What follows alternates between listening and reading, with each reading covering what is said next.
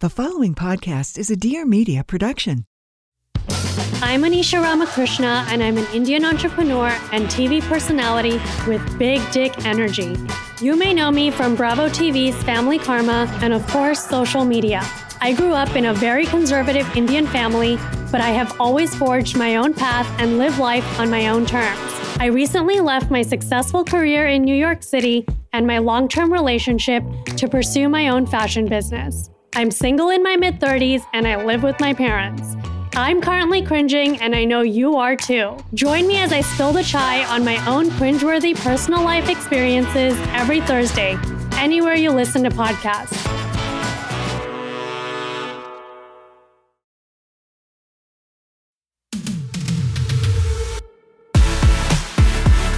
Hi, everybody. It's Catt Sadler, and this is It Sure Is a Beautiful Day. I've spent decades in TV broadcasting and conducted hundreds, if not thousands, of interviews in the span of my career. And on this show, the conversations continue. My goal is that every episode feels entirely brand new, but also like coming home. Let's get into it.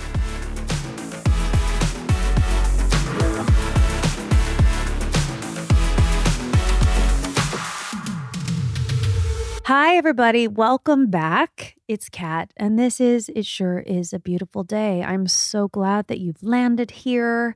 I hope your new year is off to a wonderful start. I'm feeling good. I gotta say, I've just, I'm back on my workout grind, um, taking care of myself and feeling the love. I've just gotten so much feedback from last week's episode, and it just really, really warms my heart. I love that you guys are responding so much. And yeah, I'm just I'm just over here all up in my feelings um celebrating I guess this new lease on life in 2022. So I hope you are in the same kind of space. But here is the reality, right? Not everybody is. And the fact of the matter is is we're still living in a pandemic. People are still suffering from the sickness that goes along with the pandemic, of course, but also all of the the other effects of of how life has changed and people in many ways are down and out, right? We kind of underestimate that the holidays are are tough for people and you know, it's not always like, oh, brand new year, new slate, reset. Of course, it's all shiny and new. It's not like that for everybody, which is why I wanted to have today's guest on the show. We're going a little against type, and what I mean by that is firstly, I have a male guest today. And, you know, most of you who listen to this show are females, and most of the conversation I have on this show are with females. Um, but Doug Bopst has become a friend of mine through the power of social media. And I am so. I'm so blown away by how this man lives his life and completely just rocked by his story. Um, he has a podcast called The Adversity Advantage. He, by trade, is a fitness trainer and a motivator and a life coach, essentially. He has written three different books. And as he will explain it in our conversation today, he was staring death in the face. He was prepared to die and in many ways subconsciously screaming for help. He was incarcerated. He had been addicted to Oxycontin and a myriad of drugs. As he again will tell you, he was crippled. He was having panic attacks. He was dealing with so much unresolved trauma. He was numbing his pain. Half of his left nostril was missing literally because of his abuse of his drugs in his life. And now he is the complete, extreme 180 degree opposite of that. He, I mean, talk about a rock bottom. He almost lost his life and he goes to jail. He has this opportunity. And I wanted to share his story, especially now, because it's a story of hope. It is a story of renewal. It is a story of maybe you're listening to this and you're like, woe is me, victim mentality, down and out, pissed at life. Maybe you're struggling. And I just I I love listening to Doug because he he is just he is walking the walk of growth mindset. You're not a victim. Habit formation, everyday matters, what you can do. And I just, I love his mind and he has a beautiful heart and he he's a new friend. So, not only do we get into all of that in regards to his story, he gives you guys great advice on how to approach the everyday, how to maybe get unstuck. And then we even get into relationships a little bit because um, I met Doug when I was still very single and I, you know, he had listened to our show and he's like, you know, you and Kate are always talking about dating. He's like, but what about the guy's perspective? I'm like, you know, you have a point. you have a point. So he sheds some light on what it's like to be a dude and their perspective in the the space of romantic relationships and dating and, and maybe what, you know, might help us women as we are trying to demystify the man a little bit. So, a fun little um, bit of our conversation is dedicated to that as well. So, I think you're going to enjoy this. I know that you will. Doug's just so kick ass. So, without further ado, here is our conversation. Sending you all so, so, so much love. Please remember, remember, remember to tag me on social media. If you listen to the show, just grab a screen grab of that throw it up on social, tag either myself, I am Catt Sadler, or tag our podcast Instagram account, ABD with Catt. Let us know your thoughts. You know, share the show, tell a friend. That helps just spread, I guess, the reach and the power of what we're trying to do here. So that would mean so, so much to me. And I know I say it every week, but go to Apple Podcasts and leave a review. Let me know your actual thoughts about which episodes are your favorite, what aren't your favorites, what you'd like to hear more of, who you'd like to see on the show. So, all of that I really do consider, and it really does mean a lot and really does sustain the life of this show on the airwaves. So, I love you guys. Here it is Doug Bopst and me. Doug, thank you for for coming to the show. It sure is a beautiful day to see you again, to converse with you again. You were kind enough to have me on your incredibly powerful podcast, The Adversity Advantage. And I'm so excited to learn more about your story and to get deep into conversation with you because I think what you represent in so many ways is exactly what people need right now more than ever. And it's certainly what this show is intended to do. I just i really believe your story is about hope and renewal and all the things that you know are really people are focusing on not only this time of year at the beginning of 2022 but man people are going through it. I mean, going through it because we already have some of our own personal struggles or professional struggles, but then you mix in a pandemic and and the uncertainty of it all. And here we are 2 years later still kind of navigating this this new life. So welcome and thanks for taking the time. Well, thanks for having me, and it's great to see you. It's it sure is a beautiful day, and anytime I get to have a conversation with uh, somebody like yourself where I feel like we have so much in common. I think that's grounds to be able to have an impactful conversation to not only deepen the connection that between us, but also help people that are listening to this as well.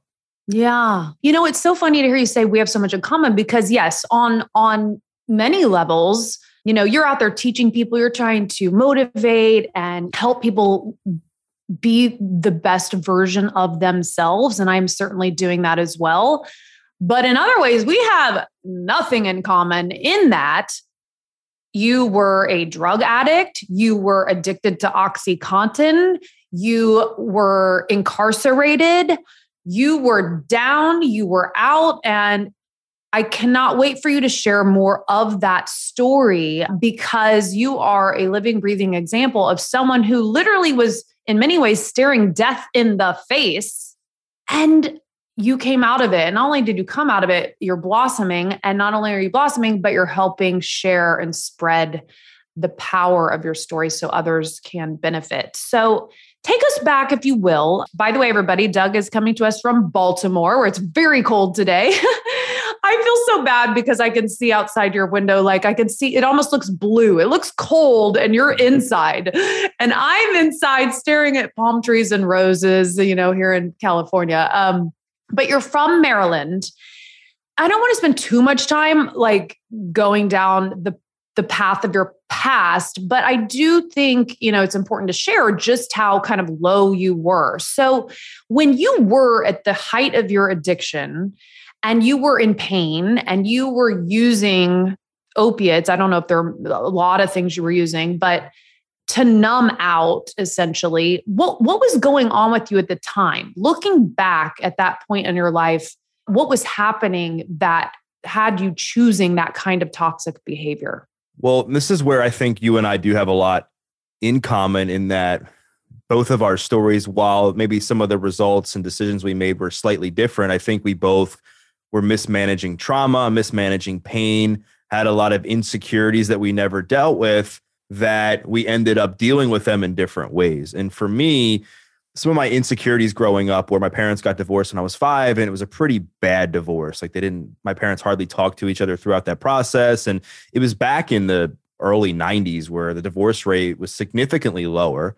So I was like the only kid in my friend group whose parents were split. And I was like, well, what's wrong with me? Like, why are they not together? And then I was bullied. I was picked on a lot in school. I was told that I looked like I had Down syndrome. And I just started to develop this like what's wrong with me mentality. And then on top of all that, I I loved sports. I love playing sports, watching sports, collecting sports cards, but I was as unathletic as they came. I was cut from the teams. I, I never had an opportunity to like play varsity sports, even though all my friends did. And so I had this mindset of like, like what's wrong with like what's wrong with me? Like why is this happening to me? And almost slowly as I look back, like to, like going down that the victim mindset path as I look now, because I was so young that I didn't understand it, but I was also not really doing as much to become my own person during that time. And I continue to try to fit in with other people and, and run other people's races, despite the fact that I wasn't fitting into those boxes. And the first opportunity I think I got to numb this pain I'm talking about was through food. I started to eat uh, super unhealthy when I was a kid and would eat like cinnamon buns, like all kinds of breakfast sausages, pasta, fast food, you name it as a kid. And I started to get pudgy. And now I'm wearing like husky pants. I'm wearing bigger size clothes than my friends are. And I'm starting to develop belly fat when I'm a young kid. And again, it's like I'm, at, I'm wondering what's wrong with me? Why is this happening to me? And my friends aren't. And then I never had a girlfriend in grade school because I was so unconfident to ask out the girls. And I, the pretty girls weren't interested in me anyway because I was always like the goofy looking, unathletic kid who was whose self confidence was in the ground. And what really became the big catalyst in my addiction was was pot. And I, I say this now because I know obviously pot is super legal now and there's a lot of people that use it for medicinal purposes and that sort of thing but the important thing for me to share is like why I was doing it. I wasn't doing it for medicinal purposes. I was doing it to numb pain. I was chasing that feeling that it gave me. I took a hit off a pot of a pot pipe when I was 14. I felt all these insecurities go away. I felt all the fears go go away. I didn't have to worry if I was going to have a girlfriend. I didn't have to worry if I was going to be successful. I didn't have to worry what my family dynamic was going to look like. I could be with myself in that moment no matter what. And so I continued to chase that numbing feeling. And one hit led to two hits. I'm smoking every day. Then I'm now creating tension in my in my households. My mom and I have a really tra- traumatic falling out where I end up getting kicked out of her house on my 16th birthday because she busted me selling a little bit of pot. Where I was I was doing that to support my habit change schools within 24 hours Catt change schools go up to my dad's house because they thought that because I was making these decisions in this one environment that if I just changed environments completely, that it would fix all my problems. But really, it created more insecurities, more pain, more mm. trauma. Mm. where I had to continue to, to chase that same high. Barely graduated high school because I didn't go to class because all my friends and I did was skip class to, to smoke. And then shortly after I graduated high school was where things really took a turn for worse and fast. Mm. I'm like 17 years old and started to now sell pot to not only support my habit, but to also make money. Mm. And then once you start to sell drugs, now you're meeting more people that have harder drugs. And I got offered a, a hit of cocaine and um, started experimenting with that. Then I started doing that every day. And cocaine and my anxiety and insecurities that I had went about as well together. Somebody trying to lose weight and eat pizza, and it just didn't work. Started to develop massive panic attacks to the point where I couldn't even hang out with my friends and get high anymore without having an anxiety attack. And what initially, and then what eventually brought me to my knees and then crippled me was Oxycontin, like you said. And again, like uh, going back to the pot, I never in a million years thought that my first hit of pot would would eventually lead me to this point. Like nobody does, right? Or we wouldn't do it. But I just continued to have to chase that that numbing feeling. I had to continue to do whatever it could to numb the pain that I had. And I got offered a five milligram Percocet by my friend, and I felt that same monkey come off my back that I felt with the pot. And then that was like the highway to hell. Five milligrams quickly led to 10 a day, 20, 40, 80, all the way up until I'm doing three, 400 milligrams of Oxycontin every single day. Oh my God. To the point where half my left nostril was missing. And so that was like at the depths of my addiction. And then eventually I got arrested and then went to jail. And ironically, jail is what saved my life. Yeah. Yeah. Oh my gosh. Well, thank you for sharing all of that. I did know that that's how eventually you went to jail was that you got pulled over, right? And you drugs were discovered in your car and you with this intent to sell. What was that like? Because in many ways, as you just described, jail saved your life. Getting pulled over saved your life. I mean, that was one of those moments that, that all of the variables collided for whatever reason that you get pulled over and you go to jail. And then not only are you in jail, but you have to detox yeah. in jail, like cold turkey. Can you tell us what those first couple months? I mean, imagine it's weeks, months to that you're you're essentially getting clean what that was like what do you remember about that and by the way everyone this was what 2008 yeah 2008 cinco de mayo of 2008 is when i got arrested was when i was riding around to go make a drug deal which I think looking back subconsciously, I think I wanted to get caught mm. because we had by the time I was 20, we had buried, which was when I got arrested, we had buried several of our friends in our friend group. And I'm not talking just Facebook friends. I'm not talking people that I would see like if I went into a store. I'm talking people in our friend group. I was going to funerals left and right when I was a kid. So I knew that I subconsciously knew that I was either going to die somehow, either by by suicide by overdose or just by getting involved in some like crazy drug transaction if if things kept going the way they did. So the story goes like this because it's kind of this is kind of interesting how it all played out. So Cinco de Mayo was is one of the, the biggest drinking nights of the year. And I had a busted headlight that I had been meaning to fix, but I didn't because during that time, when you're in the height of addiction, all you care about is who you're doing drugs with, what you're doing, when you're going to do it, that sort of thing. So I didn't fix it. There's a cop running radar. I flashed my high beams at the cop, thinking that that would hide the fact that I had a busted headlight, but it obviously just gave him a reason to pull me over. You know, one thing leads to the next. He asks me if I can search his car or if he can search my car. And I say yes, which is like a cardinal sin in the drug dealing game. So I like again, I think subconsciously I wanted to get caught. Didn't fix the headlight, told him he could search my car. And then he finds the he found a half a pound of pot, he found two thousand dollars in cash, he found a scale, and then I'm taken to jail, bailed out by my dad the next day. And then I end up going to court a few months later. And this is September. And the judge sentenced me to five years, suspended everything but 90 days, five years probation, 200 hours community service, all kinds of fines and drug classes, and convicted me of the felony, which was the possession with the intent to distribute marijuana. But he said, Doug, I'm going to give you a deal. And I'm like, deal? I'm like, after hearing that, like, where's the deal? And he was like, if you complete everything without messing up, no missed probation appointments, no failed drug tests, you do your community service, all that, I'll take the felony conviction off your record at the end of the five years. And I didn't think I was going to live to see my 25th birthday, Catt. Because, like I said, I went to a bunch of funerals when I was a kid. Just my trajectory was just going nowhere good, super fast. And I reported to jail a week after my 21st birthday. And I just remember go when I walked through the gates of the j- of jail, I cried because I didn't want to go in. You know, I remember just kissing my family goodbye, and it was like right after I gotten high for the last time, and I had all these crazy mix of emotions. Obviously, fear, anger, uncertainty, like you name it. And I, I cried when I ent- when I went to to the went into the gates of jail because I didn't want to go in. And when I left, I cried because I didn't want to leave. And, and here's what happened. So you you were mentioning my detox. I get in there and having to, to to share a cell with somebody in such close quarters when you're feeling that like that is one of the most humbling things you'll ever go through as a human being. And the detox was like three weeks straight of the worst case of the flu. It was like uncontrollable bowel movements, vomiting, hot and cold sweats, uh, depression, sleepless nights, aches and pains. And the worst feeling, though, for me was it felt like I was trying to crawl out of my own skin the whole time. Mm.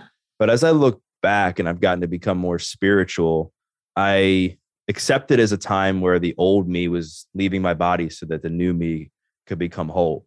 And my soon to be cellmate was sitting there at the Scrabble table who looked like a more he looked like a more jacked uh, version of Brad Pitt from Fight Club. It's kind of like the, how I just I like to describe him. It's just for some reference, but he was like, "You're gonna start working out with me when you get through your detox," and I was just like, "Dude, there's no way. Like, if you seen me, I could have been a model for Pillsbury at the time. Like, there's no way this is happening." And he was like, "All right, man, whatever." He could just tell by looking at me that there was something off with me. He could tell I was unconfident. He could tell that he could tell that I spoke very softly. He could tell that my shoulders are just rounded forward and I just was completely debilitated self esteem wise.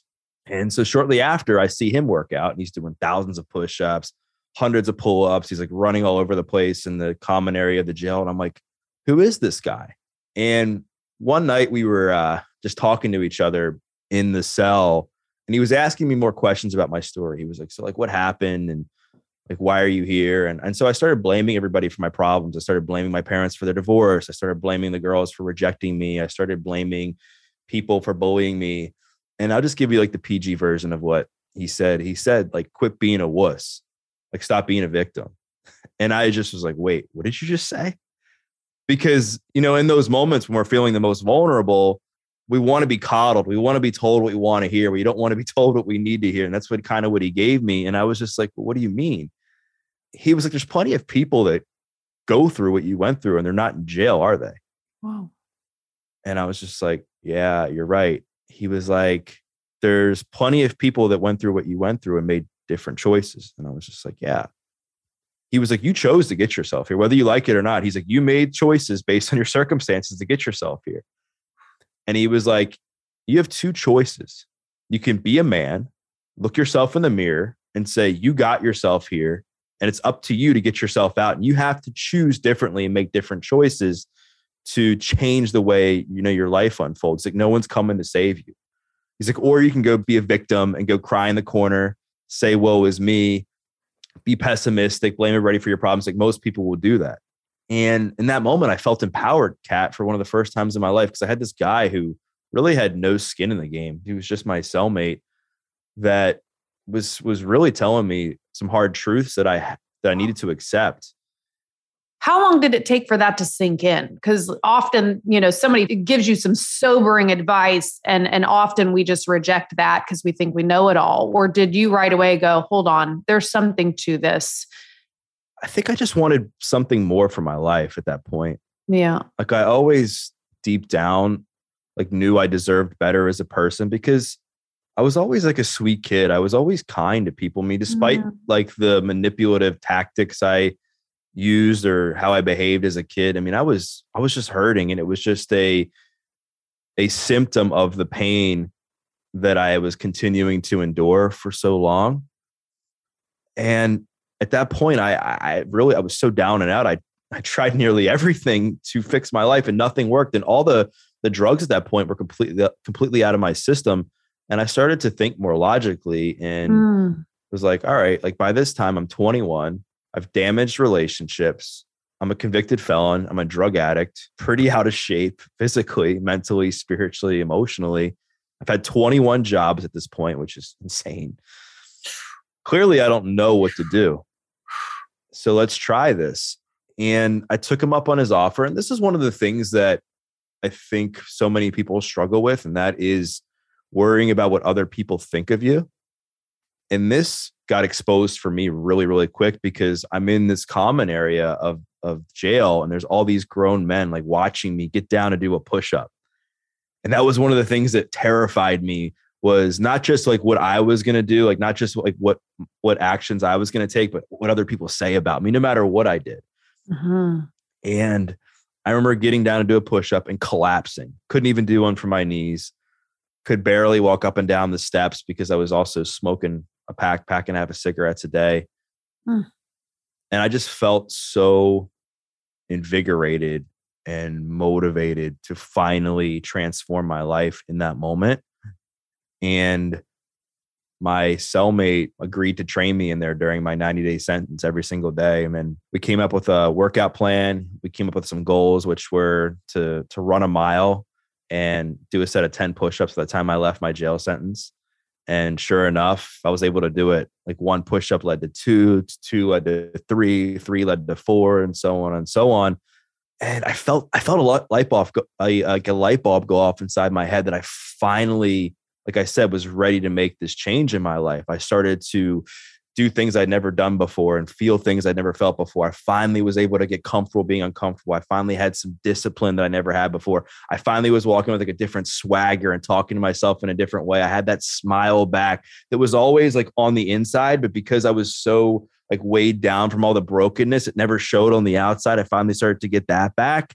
Mm. And my life changed in there, Catt. And mm. I remember like the day I left, I cried because I was like, how am I ever gonna repay this guy for helping to to save my life? And I just said to him, like, man, like, what am what am I gonna do without you? And like, how can I repay you? And he was just like, don't mess up and pay it forward. And I didn't know what paying it forward meant, by the way, because I'd never read any kind of personal gr- growth book or spirituality, self help, nothing back then. I was just like, all right, man. And he gave me a workout plan that I still have framed in my place today. So I never forget where I came from. Got out, lost a bunch of weight. And then that's what inspired me to become a trainer. Pay it forward. Okay. What is his name? Are you uh, able to say? His I can say his first, his first name's Eric. Yeah. I dedicated my first book to him. To Eric. Yeah.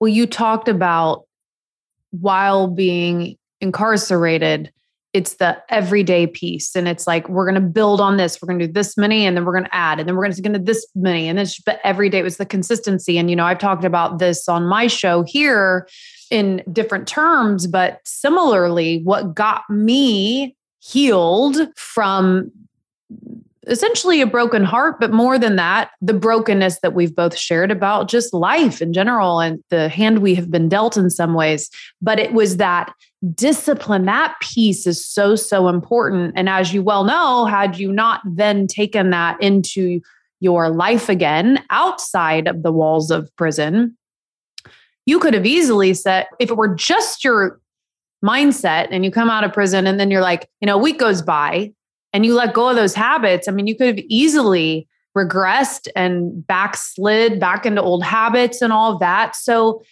you decided you wanted to dedicate your your health and wellness and mindset all kind of wrapped in this this idea of fitness and that becoming your new your new game. How did you establish that and and how did you stick with it? Because again you could have you know just gotten out of there and went right back to those old unhealthy habits but you did not.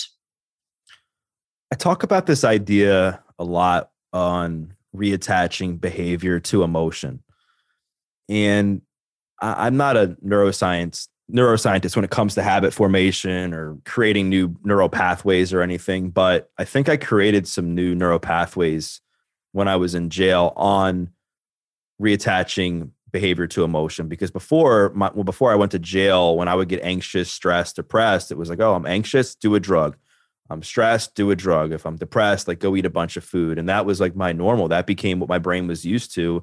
And when I got to jail, I was stripped of all those masks. The mask of addiction came off, the mask of needing to fit in came off, the mask of um, mismanaging my emotions, all that stuff came off. And I was forced to sit with myself completely naked, spiritually, emotionally, and mentally.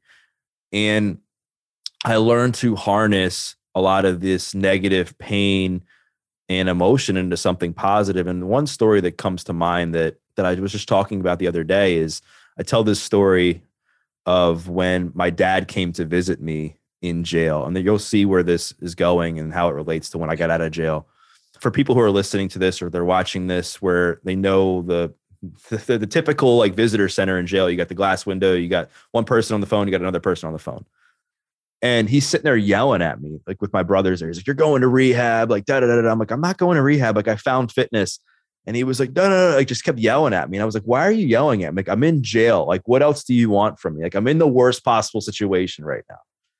And I remember just hanging up on him, walking out, walking into the common area, walking up to my cellmate and said, let's work out. And he was just like, huh? Like, what? What did you just say to me? Because he was always the one like initializing it with me. He was always the one like, all right, Doug, come on, get down to your push ups.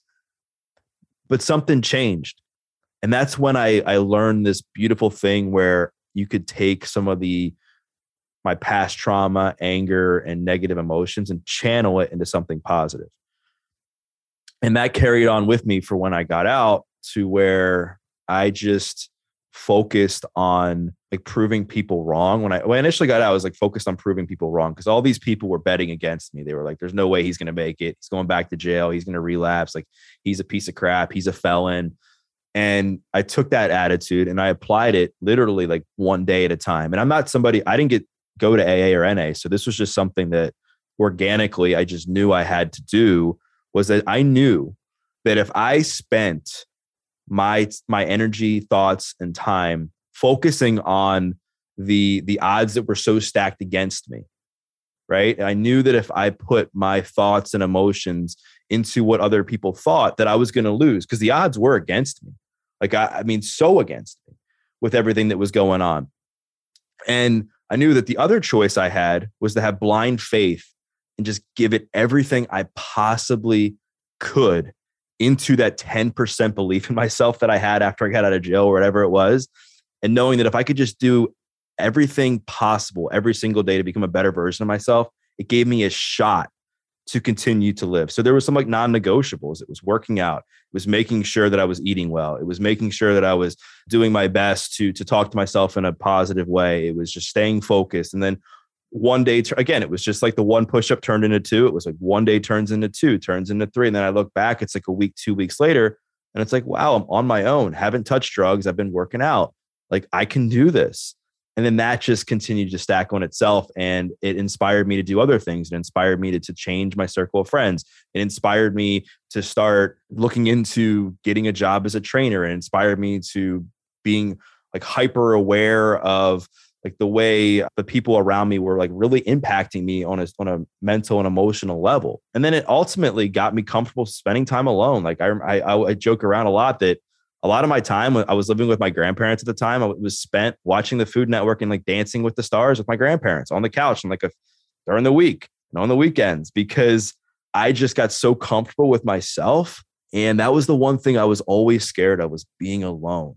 And I, I don't know if we talked about this on on uh, our podcast we did or not, but I learned that like you feel way more alone hanging out with the wrong people than you ever will like spending time by yourself. Yeah. And that's what I realized. And I realized that even though it sucked and it was really challenging to kind of do what I did, that if I continued to invest in myself and personal growth, that I would start to attract the right people in my life that would form this new circle of friends. And and then the paying it forward piece was was huge in my own fitness journey because that was like a big part of it was I had this I felt like I had this new gift this this secret almost like oh my gosh like fitness can be like the cure for addiction or not i mean not the cure but it can be this this coping mechanism for addiction and stress and anxiety like i got to share the message i got to share the good word hmm. and then when i became a trainer my new high became helping people because i felt like i was a not letting my cellmate down and b just helping other people like learn the lessons and the power of fitness that i did mm. Mm. God, I saw your grandparents in some videos online. They're so cute. I love that you that they took you in and you had a place to to go and, and they gave you some boundaries like you have to do A, B, C, D, and E. And if you do, you can stay here. And that was kind of like your new lease on life. But man, everything you're saying, it's it's wild that back then, and by the way, being young in your early 20s, right? Like that that it's like it's like you know what you're talking about and describing growth mindset paying it forward a new healthy high like engaging in all these new habits staying consistent all of these things are what so many people it takes years of self-help books and you know research and like seminars and ted talks to to to let all of that sink in firstly and then secondly actually live it and apply it to your own life. You you you really sound wise beyond words in that you had all of these kind of realizations. You kind of knew what to do like almost inherently you you had that in there somewhere. So it just makes so much sense to me that that now you are giving your gifts as a teacher and a coach and a fitness coach and all that. But but without question mindset is everything, right? Like, because if you don't, I mean, because you're not even going to do the physical piece if you're not in the right headspace, right? So, for people who are listening, now that you are, you know, you've written three books, you are sharing your story, you are sharing other people's stories to help people when they are struggling with adversity, whatever that looks like for any one person talk to me a little bit about mindset because I, again, here we are in 2022 and people are losing their jobs. People are turning, I'm sure, to drugs and alcohol, me included, to, to kind of escape the realities of today. And where is the shift? What can they do? What is your advice to just start to ignite the possibility, the invitation, the opportunity to start to live differently because even with all of these other variables, many of which we cannot control, and I know that's one of your messages control the controllable, right? But how do they begin? Well, I think number one is to realize you're not alone, especially in the self help, personal development space, or even people, I'm sure people who are listening to this are like on their way to that, where they're so far focused on personal growth that they feel that just because they're on this path that hardship isn't going to come and that's just so far from the truth. And just knowing that even me even like as i'm talking to you like you shared we all are struggling. But i think the the big thing that can be the ultimate hack for people is self-awareness and really being aware of what it is you're going through being aware of your habits and your choices being aware of what you can control because you're right there's so much we can't control now. There's so much we, we couldn't control back in 2017 there's going to be so much we can't control in 2030 so really getting dialed in on what you can control and like for me that comes down to like a when life's when when a when life works list like really jotting down like okay like when my life is on like what are the what are those things look like? And it could be for me like staying hydrated. It could be like eating well 90% of the time, like social interaction multiple times a week with people. It could be pursuing a goal fitness wise. I mean, I go on with my examples, but like you have to come up with that for yourself because most of the time, while we are in the midst of a time right now, it's a bit different. There's still a lot you can control. And most of the time, we tend to make these problems worse because we're not doing the things that we know will actually help mitigate some of the pain, some of the adversity, some of the the pitfalls that life is throwing at us. We're not working out consistently. People are drinking too much alcohol. People are you know intoxicating themselves too much with drugs. People aren't interacting with people. They're in the wrong relationships. I can go on and on with these examples. And they're not taking care of their health. Right. And they're lying to themselves. I mean we talked yeah. about this. It's it's you're exactly right. Like you cannot possess the awareness if you are lying to yourself and that was me too i mean that was one of my big big things was like the self betrayal you have you cannot lie to yourself anymore so people have to recognize those masks that they do own and that they are wearing and really get intimately familiar with that in in order to change. I mean that you're you're so right. Like that's step 1. Yeah, and like the one thing that I think is should be a theme for people in my opinion is just keeping things simpler. Like I think at the end of the day people don't need to exercise more. They just need to move. They need yeah. to move their bodies. Yeah. And we like to overcomplicate things yeah. instead of just keeping it simple. That's so true. And that's coming from a fitness trainer, you guys. Like just move.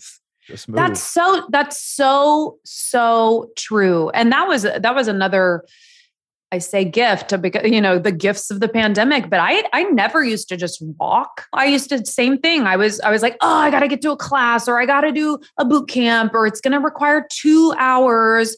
And because of the heaviness of 2020, I think is when it started, I just made this point to just walk out my front door, get out of the house, breathe air, put one foot in front of the other. It is that simple. People ask me all the time, like, oh my God, what do you do? What's the thing? Da, da, da. I'm like, just walk out your door. It is free, it is available to you. Look up, at the flowers and the trees, look at Mother Nature. It really is that simple. It's amazing what that can do for you mentally, emotionally, and physically to just get your steps in. And, and consistency is so overlooked and discipline.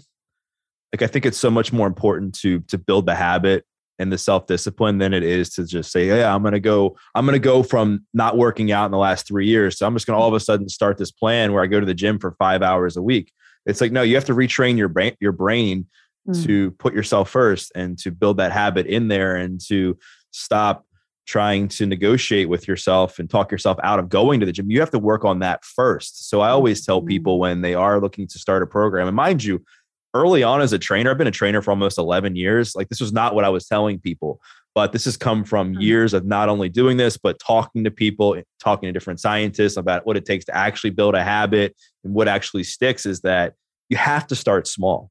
I always say like start with like a 10 minute walk a few days a week and then what's going to happen after you do that 10 minute walk you're going to be like oh like i feel so much better about myself you're going to want more of that then you're going to build up to, t- to 12 then you're going to build up to 15 three times a week and then sure enough three months down the road you're, you're like running a 5k and like where did this all start from a 10 minute walk instead of the mm-hmm. person that's like, yeah, I'm just going to run a 5K like on Friday. And then that that same person who hasn't exercised in a few years, what do, they, what do they do? They try to go run the 5K. They maybe get a half a mile in. They're huffing and puffing. They're tired. They're burnt out, and they feel inc- incredibly defeated. They turn around. They go home, and they say, "See, I told you. I told you you weren't going to make it."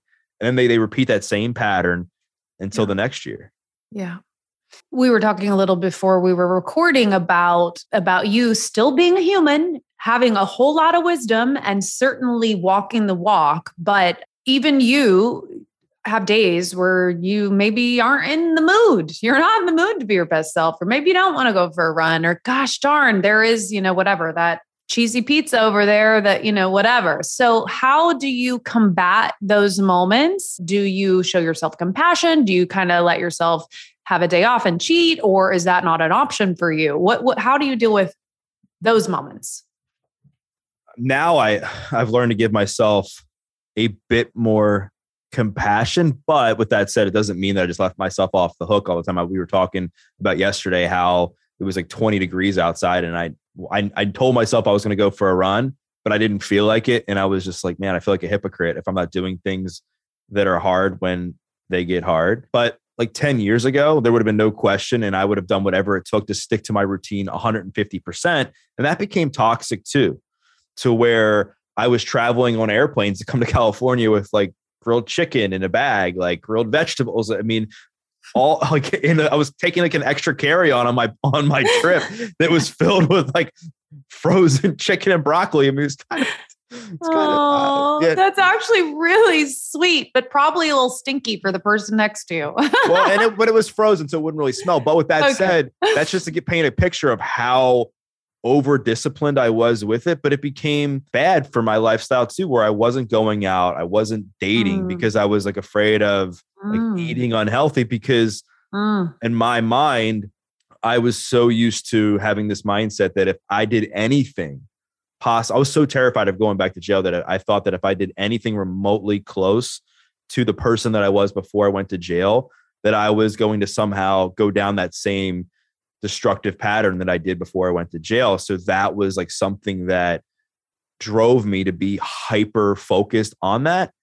But it led to me be, be I mean, essentially developing an eating an eating disorder, be body dysmorphia, vanity issues, where my body was like my drug, and I got down to like five percent body fat. Mm. And I thought that would be like happiness for me because if you had told me when I was a teenager, like Doug, like what do you want? Like, like what do you want to be happy? I would have been like, I want a six pack, I want big arms, and I want like pretty girls to be interested in me. And I had all that like in my early 20s, and I still wasn't happy. Like mm-hmm. when I got out of jail and I got down to a 5% body fat, like I had that going for me and it was still missing. And that's what started my my spiritual journey was that was where I got to this place where I was so low and just still spiritually broken. I didn't even really realize it until I had I would look at myself in the mirror and I would still see like the old Doug in the mirror. I would look at myself in the mirror and still look at myself with defeat or I would see certain insecurities still. And I didn't know why. Like people were telling me that I looked like Mark Wahlberg and I didn't like I didn't believe it because I still saw this old me in the mirror. And I asked some friends that were a bit older than me that had were in the fitness space, you know, had been around for a bit longer. And I just said, like, why am I struggling with this? And they're like, what was your childhood like? And I was, and I, I was like, you guys know what happened. My parents got divorced, da da da da da. And they're like, well, I think you should dive more into that. And what happened is I had created this level of cognitive dissonance because my my brain was just wired to to know that I looked a certain way because during my growth stages and in my younger years, that's what I was told. Like you're ugly, like you're fat, like you're all these things. So just because my body physically had changed, mentally and emotionally, my mindset as it attached to that hadn't changed. Mm. That was mm. something that was it was some deep rooted work that I needed to address. But once I did that, it un it unlocked this self compassion for myself. That was like, Doug, you're not the same person you used to be. It's okay. Like it's okay if you eat a slice a slice of pizza. Like it's okay if you go out on a date and don't eat like a salad with chicken or whatever. Like it's okay. Yeah. And I think a lot of people struggle with that. You know, they think that they're in this all or nothing mentality, especially when they want to make a transformation, that they feel like if they eat like one thing bad, it just means that like everything's gonna gonna fall apart. Fall and apart, yeah. Yeah.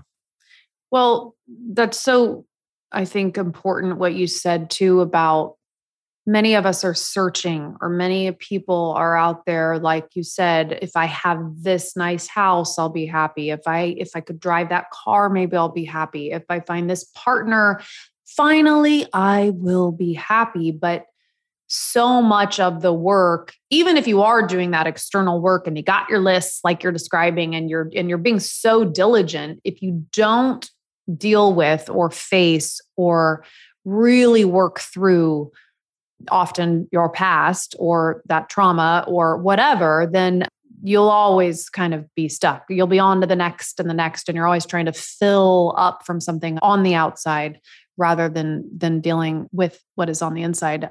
Let's talk a little bit about romantic relationships because just to give everybody the background too because you know Doug and I became friends on social media and I'm always and and you're one of my thank you it sure is a beautiful day listeners. And we're always on there, Kate and I talking about dating and apps and the highs and the lows. And I was on there one day for people who missed that episode. A guy had texted me and said, Good morning, beautiful. And I was like, Oh, isn't that sweet? And Kate was like, Oh my God, douchebag, so creepy red flag.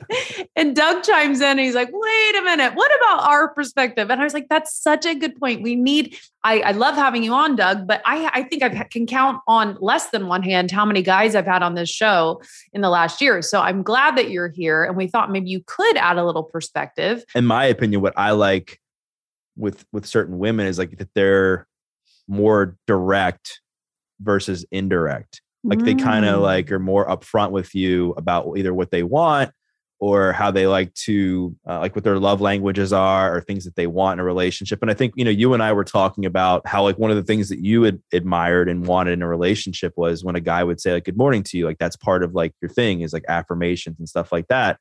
And i think when we were talking about it i think i said like it, what really matters isn't like what he said it's like a like what was attached with it. Was it just like a good morning, like I'm thinking about you, or was it like something with like uh a picture or something, which then can be then it's kind of like a little bit weird, I guess. If, if you well, especially because I think you you didn't really know that person that long, Right. so it wasn't like you were in a serious committed, like you weren't in a committed relationship. But what I was gonna, what I was saying though is like I think it's hard for guys too because I said I've been in situations where I've gotten to know somebody a fair amount of a fair amount of time, and you think that the right thing to, to do is to shoot them a good morning text because you're like, well, maybe they want to hear that, like that's what they want, and then you do it, and then they don't even respond. They don't respond for like 24 hours or even at all. And then you kind of your intuition's like, well, maybe they thought that was kind of creepy that you sent that. And then there's this, this you could have done that with the same a different girl that you didn't send the good morning text to, and then she wanted it. You just never know. And it's like Yes. it's just so hard. You're so right. I, I in regards to that and maybe other things when it, it comes to dating, I just don't think there's one blanket answer that is the correct uh, the correct, the right or the wrong thing to do. And that's I think what I was kind of my point when we were debating that earlier was is like you're you're right. It all depends, right? It depends on the person, it depends on their love language, it depends on time invested, it depends on so often sadly there is no manual and there is no book and there is no you just have to go with with your feelings and and your intuition and what feels right. And by the way, if that person rejects that, then it you know that's not your person, right? Right. Well, and the one thing too is like when it, when it comes to being upfront, like you know, I have a, a friend of mine who she's been told that she's like needy or she like acknowledges and accepts it, and I just said I've always said to her like when she's dating, I was like, listen, like tell whoever it is that you're trying to talk to or you're dating, like that you just just that you're needy. And that there's going to be times that when you're stressed, like you need your partner to support you. There's times when you're anxious, like you just the type of person that needs someone to kind of like walk you through that. Like you'll do your own part, but you'll you need some help. And I was like, and guys kind of like I would like that. Like if somebody was like, hey, like I'm needy, I'm just letting you know, like I have so many great qualities, but there's the one thing that I know is something I'm trying to work on is I know that when I get stressed, I get overwhelmed. I'm just letting you know that when I'm going through it, I'm gonna kind of need you to help me if you can. Then I know, like, okay, instead of like somebody just randomly blowing my phone up like at all all ends of the day and i'm like why is this person like blowing my phone up and i'm not even answering it?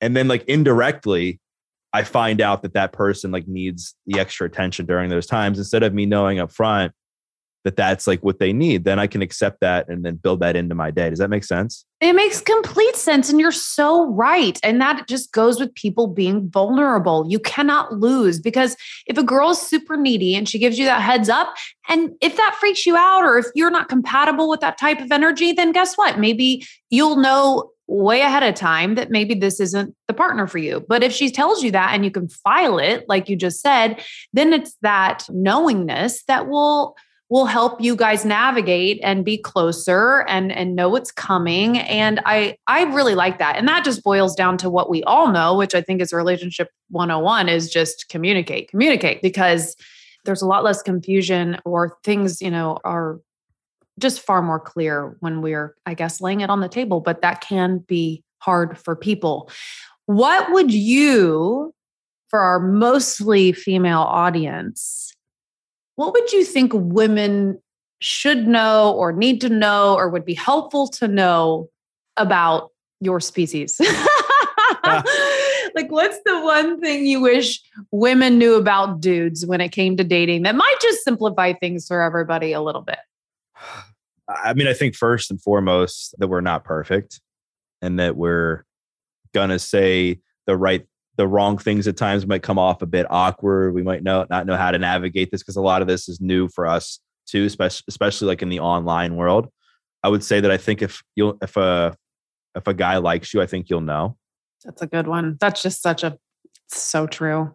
You'll know. And yeah, If you're wondering, right. there's your answer. I think if if a guy is like willing to pursue a relationship with you, you'll also know because you'll see him putting in effort, putting in the work. And also like that we're kind of going into this somewhat naive as well with what that person likes. And you know, I think especially in this online world where we're learning how to communicate with somebody new and we don't know them that well. We don't know their love languages. We don't know specifically how they like to communicate. Like there's going to be some growing pains initially Yeah. and i think that just comes with the territory and Yeah, it's not like the fairy tale blew up because, you know, there's some bumps. Like that's just human nature. Right. And then also the one thing about like, I guess guys is that we think completely differently than, than women. I mean, one of the books that changed my life was Men Are From Venus, Women Are From Mars, or it might be back. I forget, but Men Are From, it's the, I always, whatever it is. I always switch it around too. I'm not sure, but I know what you're talking about. I never did read it, but I, it certainly makes but I, but I saw this, I saw this video that totally put it into perspective for me. And this was this girl had a nail, like it had a nail in her forehead. And she's like sitting there and she's upset. Obviously, she's got a nail in her head, and I think it's a nail. And the, and the guy's like, well, "Let me just pull it out." And she's like, "No, like get away from me!" And he was like, "Let me just pull it out." Like he's trying to like fix the situation for her. And like she just kept getting angry and angry. But the minute he just said, he just sat there and just listened. It was like, I'm so sorry. Like she was like, oh, it's okay. Like, she totally like let her guard down. But that's like how it is. Like guys want to fix things. It's just the way we're we're wired. Like where we are wired to be like the like the, the the provider. We are wired to be the person that helps you make you feel safe. Like we are wired that way, like instinctively. Yeah. So if you're going through something hard or if a guy is giving you advice on something, it's not because he thinks less of you. It's not because he doesn't think you're beautiful. It's not because he thinks that you're less of you, you're less of a human than him. It's just because he genuinely cares. Like that's how we show that we care is Mm. by by not wanting you to have problems, not wanting you to have not wanting you to have to go through pain. Does that make it the right way to handle it? I mean, of course not. But you see that a lot with communicate communication breakdowns between the female and the male is that Yeah. we communicate differently. Oh, that's such a good reminder because, especially as egos are involved in Mhm. relationships, and especially as a quote unquote strong woman like myself, that's certainly gotten me into trouble in the past because I'll almost be offended because it's like, I've been so used to taking care of myself and looking out for number one and doing it all and being a single mom. And it's just like, and so sometimes I have been unable to let men take care of me because for that reason, I'm just, it's, it's almost like I have this defense mechanism up at all times. It's that protect and survive thing where it's like, I got it. I got it. And that you're so right. Like it's not personal. Doesn't mean you don't got it. I'm actually, I, you've probably seen the news. I am in a new relationship. Yeah. And part of that is I have to, it's what I've always wanted. I literally was thinking this the other day because when people would say, Well, what is it you do want, Catt? And what do you want? And what does it look like at this phase in your life? And and to even say out loud, I, it, it would be really nice for someone to show up and want to take care of me. And I don't mean that financially. I just meant like if someone could just draw me a bath and like I wouldn't even have to ask, but they kind of know. And then like to me, it's the, those acts of self, of not self love, those acts of just love. Like I've just been so not used to that, and I've been craving that. And um, and and I, Greg drew me my first bath last week, and I was like, oh, and I was like, this is such a moment, you know. But I, for so long, you know, you say what you want, but then that person shows up, and are you able to to to do that? Are you able to like? I I have to practice again being a little softer and letting someone take care of me because I haven't known how to to accept that before. So that requires some vulnerability on my part that I I've been more aware of lately. You want to know? That's beautiful that you said that. You want to know something that I've just observed in you saying that, and just what I know about you is that I think part of why it was so hard for you to let somebody take care of you was probably some in some ways tied to some level of insecurity. Because i think when we feel insecure and this is just from my own personal experience like it's hard for us to be vulnerable and say like i don't have this all figured out. I'm okay with somebody helping me because i'm acknowledging that because somebody's helping me doesn't mean that i'm less of a person. It just means that they're helping me and I think when we are secure and you've been on this cr- incredible healing journey, you accept who you are for who you are and that you are whole. And that just because somebody is helping you and wanting to take care of you doesn't mean that you're less of a human.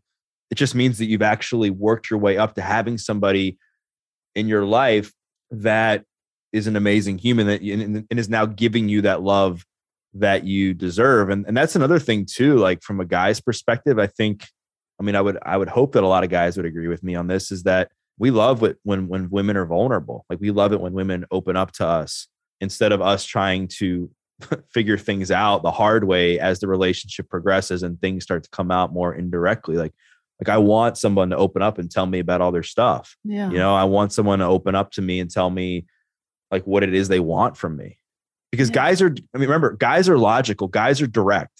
Yeah. Like guys most guys that it's like A plus B equals C. So if I know like a girl's like, all right, I need this, I need that, I need that. I'm like, cool, I'm gonna make a spreadsheet. I'm kidding, I'm not gonna make a spreadsheet, but that's kind of how how guys think. Yes, yes, yes, yes. You are so, so right. Oh my gosh, that's going to be your next podcast, the dating podcast. I don't know. Uh, we'll have to do one together one day. Yes. Um, well, gosh, you were a wealth of information. I love your insight. I love how much you were sharing. My last question for you is just simply the one I, I try to remember to ask most of my guests. Just what is your ideal of a beautiful day? How does that look to you, Doug?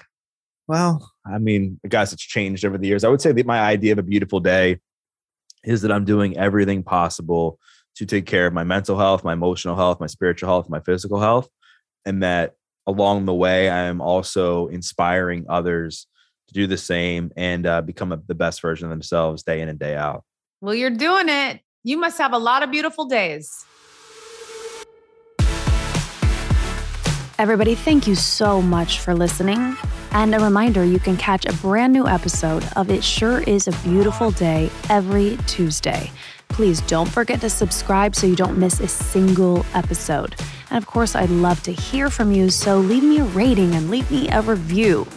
Also, follow us on social media for all the behind the scenes action and more info. That's at I am Catt Sadler on Instagram and at ABD with Catt. Talk to you next Tuesday.